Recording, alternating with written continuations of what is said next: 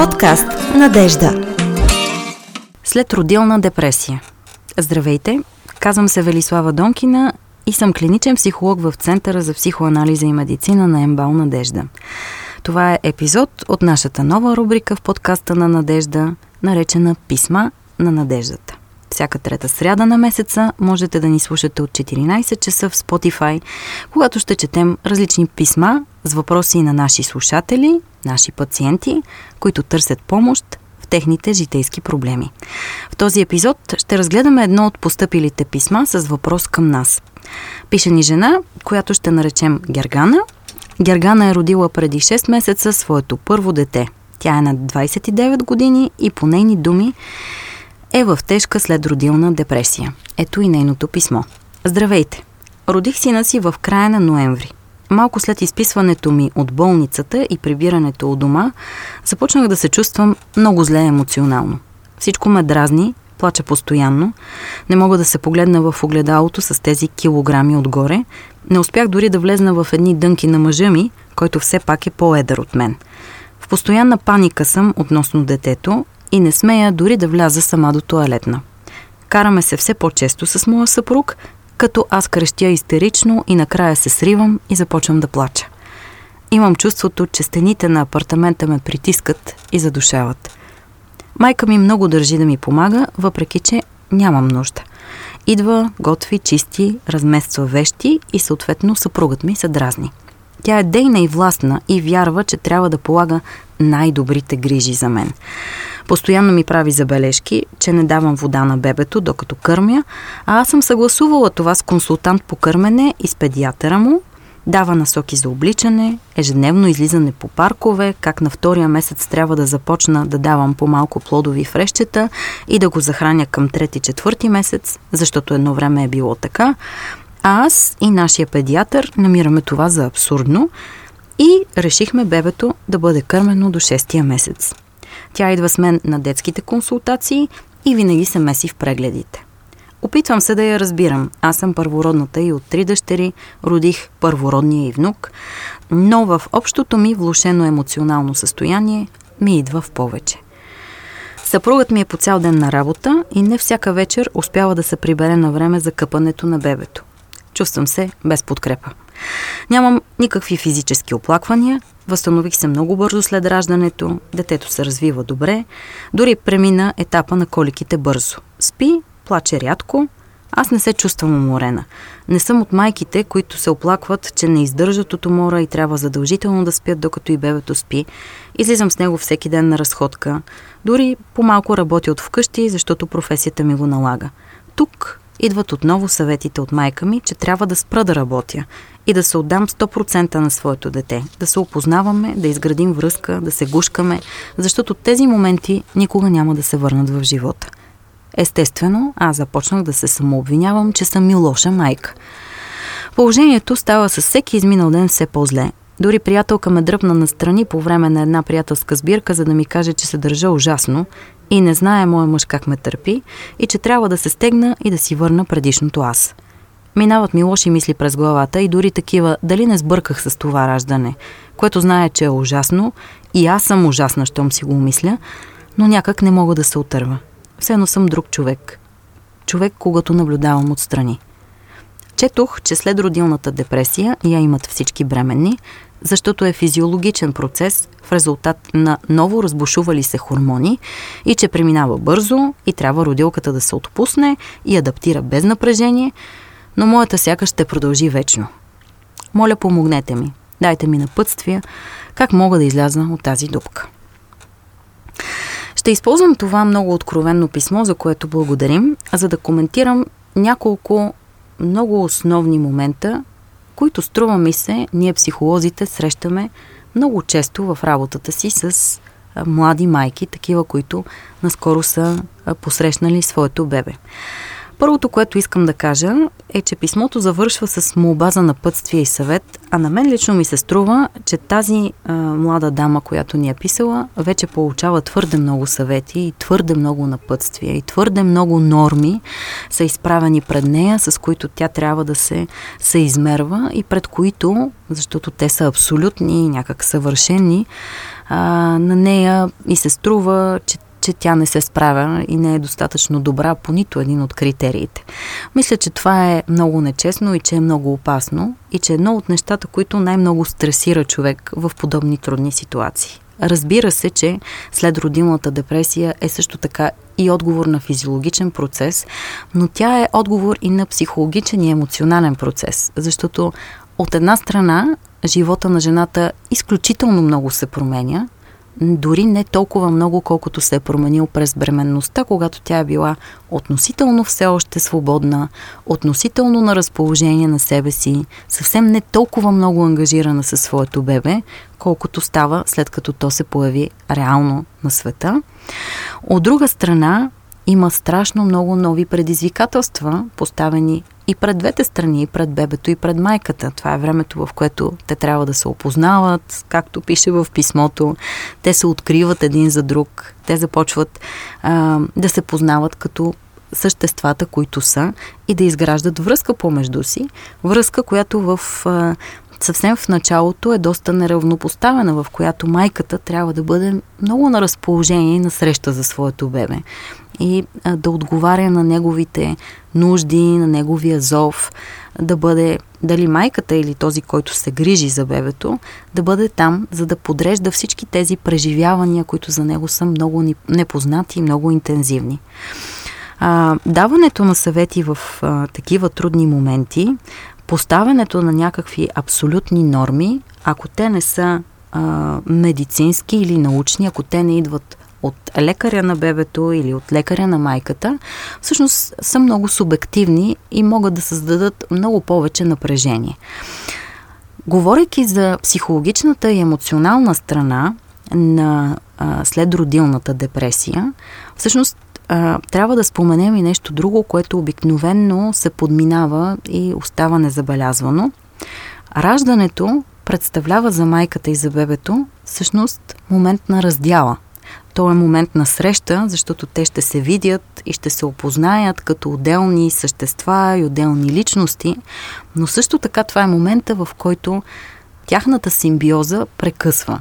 Тези 9 месеца от създаването на а, плода, на ембриона, до момента, в който то е готово вече да съществува като отделна човешка личност, със своето отделно тяло, всъщност е бил един процес на заедност, на взаимност, процес на много усещания, процес на много представи, тревоги, фантазии за майката и всъщност по време на раждането става една истинска раздяла. Това нещо приключва и никога повече няма да се случи. Заедността от тук нататък ще бъде съвсем различна и всъщност емоционално и психологично а, жените реагират на това след родилната депресия е свързана и с тази раздяла. И с срещата, и с раздялата едновременно. Звучи малко парадоксално на пръв поглед, но всъщност е съвсем естествено.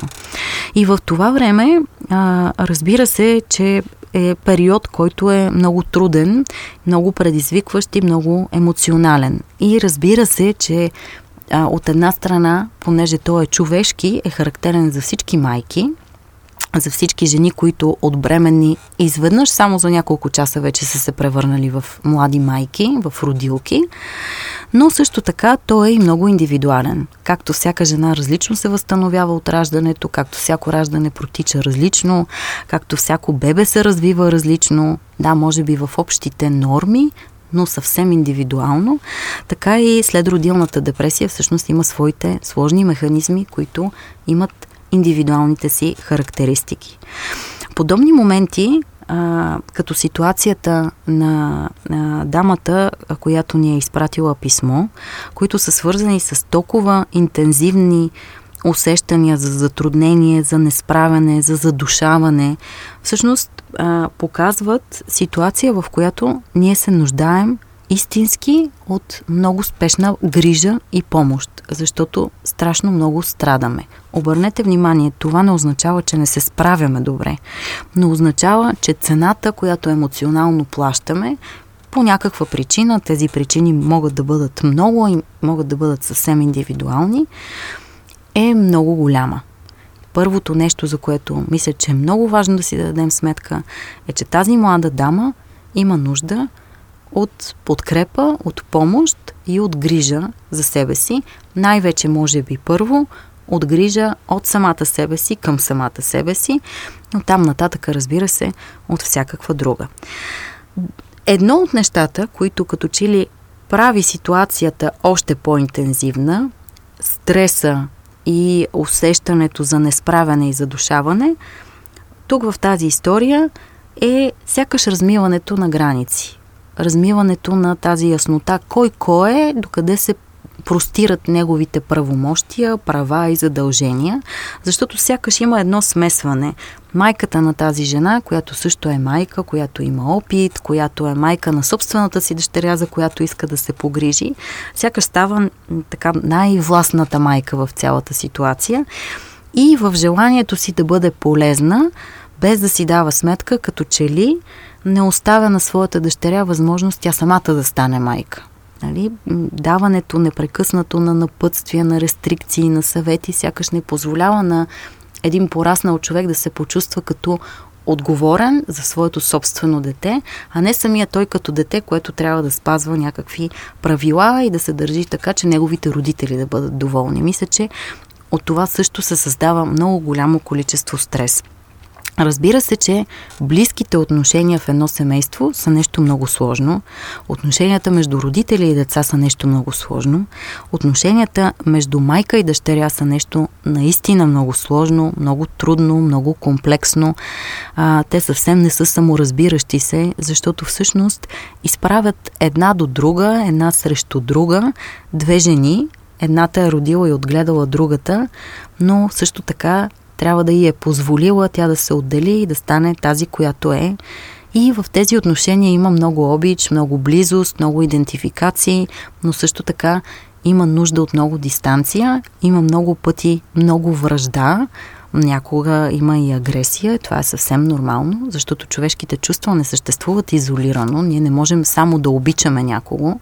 Разбира се, се чувстваме виновни, когато се ядосваме на родителите си или на децата си, Разбира се, смятаме, че това не е правилно, но всъщност това е част от нас. Чувствата не правят нищо на никого, те показват в какво състояние се намираме ние, как са нещата за нас. И в този ред на мисли, както можем а, да се чувстваме а, зле с майките и бащите си, така можем да се чувстваме зле и с децата си, така понякога можем да мразим децата си, както понякога можем да мразим родителите си. И това не казва, че ние сме лоши хора или че връзката между нас не съществува. Показва, че може би имаме нужда от дистанция или че може би ни е много трудно или че другия ни причиняват твърде много неща, които са трудни и изискващи за нас и с които понякога имаме усещането, че нямаме сили да се справим. Коментирам не само напрежението между майката и дъщерята в това писмо, а и това, което а, се казва във връзка с бебето. Понякога съжалявам и се чувствам много зле и знам, че съм ужасна. Аз не мисля, че една жена е ужасна. Ако си мисли подобни неща, мисля, че това е абсолютно човешко и че ние всъщност сме доста двойствени, доста амбивалентни към всички големи събития в живота ни. От една страна те са много важни за нас, от друга страна са свързани наистина с много изискване и много промени. И да се чувстваме така е най-нормалното нещо за света. Това, което е важно, е да си даваме сметка и да се опитваме да мислим върху това, защото това е начина да го разберем и да го преживеем. Разбира се, много е важно тази жена да има пространство за себе си, да преживее своите трудности, своята тъга по това, че сега изглежда по друг начин, своя стрес от всичко, което се случва, своя гняв към това, че трябва да бъде толкова много на разположение на един друг, нейното бебе, а не на себе си. Това, че се чувства напрегната, изтързана и така нататък.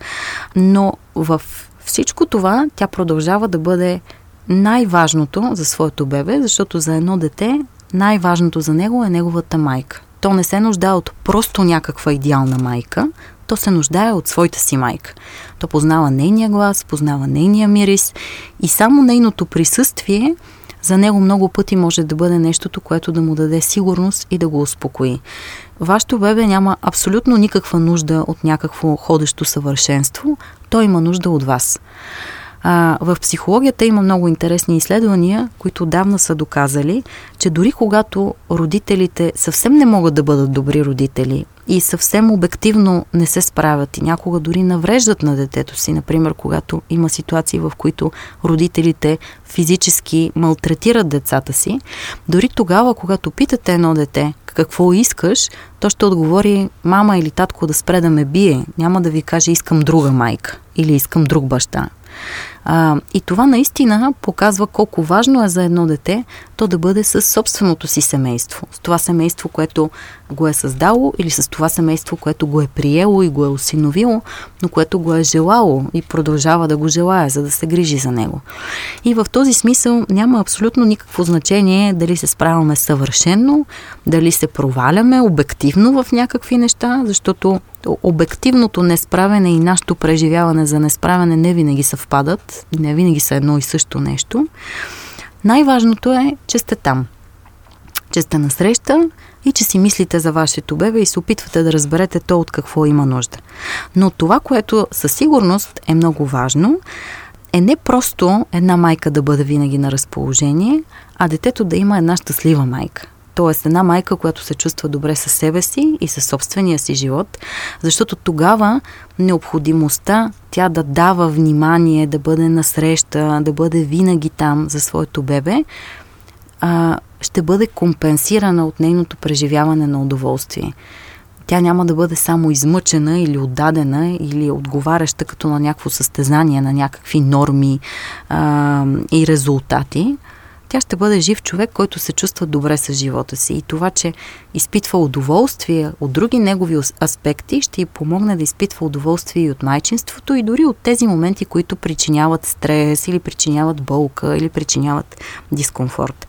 И в този смисъл, мисля, че е много важно на а, тази наша слушателка, освен да й бъде оставено място, разбира се, от нейните близки, но много пъти ние не можем да разчитаме на близките си да си дават сметка за това и ние, давайки си сметка, можем да си отвоюваме едно пространство. Като казвам отвоюване, съвсем нямам предвид задължително да се карате с вашите майки, съпрузи, приятели и така нататък. Имам предвид този нормален и възможен начин да кажем благодаря много, виждам, че много ми помагаш, виждам, че много искаш да ми помогнеш, чувам това, което ми казваш, ще помисля и ще реша дали да го приложа. И да не допускаме другите повече в живота ни, отколкото имаме нужда. Можем да им покажем, че много ценим техните усилия, че много ценим тяхната добронамереност и помощ, но не е задължително всяко нещо, само защото е добро, ние да го приемаме. Понякога нещата могат да бъдат прекрасни, но ние да нямаме нужда от тях. Една щастлива и спокойна майка, която може да има в своя живот и други много важни неща, освен своето бебе, е най-полезното нещо за едно току-що появило се на света бебе. А, много пъти в представите ни за това какво е да си добра майка, какво е да се справяш с отглеждането на бебе, са намесени преживявания, които идват от нашето собствено детство. Са намесени преживявания от нашите собствени мъки и скърби от времето, когато сме били деца. Много пъти начина по който реагираме е свързан с един опит да дадем на своето дете тези неща, които сме имали усещането, че сякаш не е имало кой да ни даде на нас. И за това често ще чувате майките да казват, аз си представях, че ще бъда много усетлива, добра, че нещата ще се случват много лесно, а пък сега нищо не разбирам и сякаш нищо не ми е възможно. Всъщност това се случва в моментите, в които както казва един известен психоаналитик Стивен Грос, се надяваме, че чрез майчинството си ние ще имаме шанса да се справим с трудностите от своето собствено детство. Когато си даваме сметка за това, мисля, че ще можем да бъдем малко по-добри със себе си и също така ще можем да различаваме нуждите на нашето реално собствено дете, такова каквото е, от тези нужди, които детето, което ние сме били, е имало. И това е много важно, защото от една страна прави нещата много по-прости, много по-спокойни и много по-възможни, и от друга страна всъщност е начина ние да се грижим адекватно. Защото нашето дете не е ясно дали ще има същите нужди, каквито сме имали ние. Може би е важно да помним нещата, от които сме били разочаровани или нещата, които са ни наранили. А, те, оставайки в ума ни, ще ни правят достатъчно внимателни, да не повтаряме, да не транслираме грешките през генерациите. И в същото време това е едно съвсем различно дете и той има една съвсем различна майка. А, и тази майка е едно някогашно дете, но вече не е дете. Чухте втори епизод от рубриката Писма на надеждата от подкаста Надежда. Можете да ни слушате всяка сряда на месеца от 14 часа в Spotify.